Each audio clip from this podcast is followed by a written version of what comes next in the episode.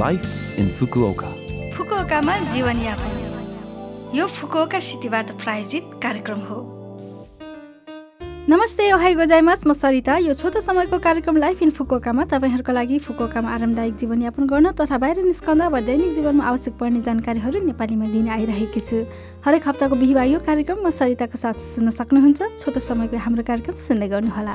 फुकुओकामा जीवनयापन आज मैले कोरोमो गाई अर्थात् मौसम अनुसार लुगा परिवर्तन गर्ने चलनको बारेमा छोटो जानकारी लिएर आएकी छु। कोरोमो गाई अर्थात् मौसम अनुसार लुगा परिवर्तन। जुन एक तारिकमा जाडोको लुगाबाट गर्मीको लुगामा परिवर्तन गर्ने चलन हो। किन एकै पटक सबै लुगा परिवर्तन गर्ने गरेको होला त? आउनुहोस् यसबारेमा छोटो कुराकानी गरौँ। लुगा परिवर्तनको यो प्रचलन हेयान अवधिमा चिनबाट सुरु भएको थियो। कार्यक्रमको रूपमा अर्थात् सामान्य अर्थमा भन्ने हो भने राजदरबारमा आयोजना हुने कार्यक्रमहरूमा वर्षमा दुई पटक लुगा परिवर्तन गर्थे। यो अवधिमा किमोनोको प्रकार बढेसँगै मौसम अनुसार वर्षमा चार पटक लुगा परिवर्तन गर्ने भनेर सामुराई समाजद्वारा निर्णय गरियो अनि आम जनतामा पनि यो चलन फैलिएर गयो। त्यसपछि मेजी युगमा गएर अधिकारीहरू र सैन्य कर्मचारीहरूले पोसाक लगाउन थाले। क्यालेन्डर पनि नयाँ क्यालेन्डरमा परिवर्तन भई गर्मीको लुगा र जाडोको लुगा वर्षमा दुई पटक फेर्ने चलन बन्यो। लुगा परिवर्तन गर्ने यो चलन विद्यालय र घर परिवारहरूमा विस्तार भई अहिलेसम्म पनि जारी छ। आजलाई कोरोमा गाएको परिचय अर्थात् जानकारी यति नै। फुकुओकामा जीवनयापन। आज पनि फुकुवाका सहरबाट जारी केही सूचनाहरू लिएर आएकी छु र पहिलो सूचना रहेको छ यासासी निहोङ्गो राजियो कौदा अर्थात् सरल जापानी भाषा रेडियो कोर्सको परिचय।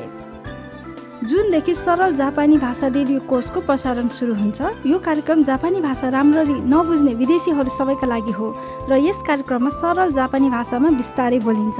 विदेशीहरूले जापानमा बसोबास गर्दा थाहा पाउनुपर्ने सूचनाहरू आदिको बारेमा जानकारी दिइनेछ। रेडियो प्रसारण प्रत्येक शुक्रबार एघार पचासबाट हो भने पहिलो पटकको प्रसारण जुन तिनमा हुन्छ।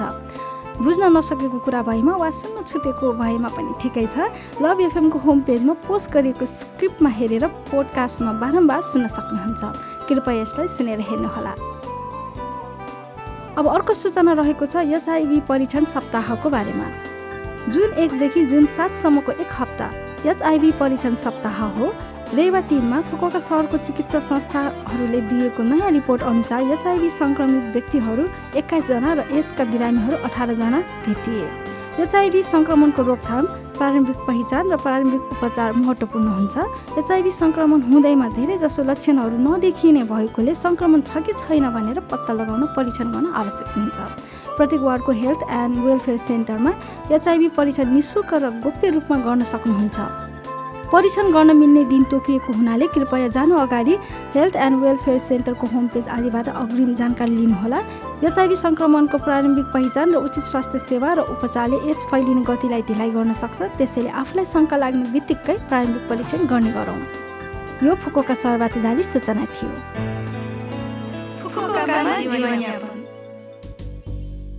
यो हप्ताको लाइफ इन फुकोका कार्यक्रम तपाईँहरूलाई कस्तो लाग्यो? लभ एफएमको होम पेजमा गएर लाइफ इन फुकोका नेपाली भनेर खोजी पोडकास्टबाट पनि यो कार्यक्रम सुन्न सक्नुहुन्छ ब्लगबाट पनि जानकारी पाउन सक्नुहुन्छ। तपाईँहरूको प्रतिक्रियाको अपेक्षा गरिरहेका छौँ। तपाईँहरूले मेसेज पठाउन सक्नुहुन्छ। इमेल ठेगाना रहेको छ seven six one at the rate love FM dot co dot JP हजुर seven six one at the rate love FM dot co dot JP जान जाने आज काली प्रसादको अजम्बरी लाउला पिरती गीत तपाईँहरू सबैको लागि राख्दै बिरा हुन चाहन्छु। तपाईँहरूको दिन शुभ रहोस्। नमस्ते!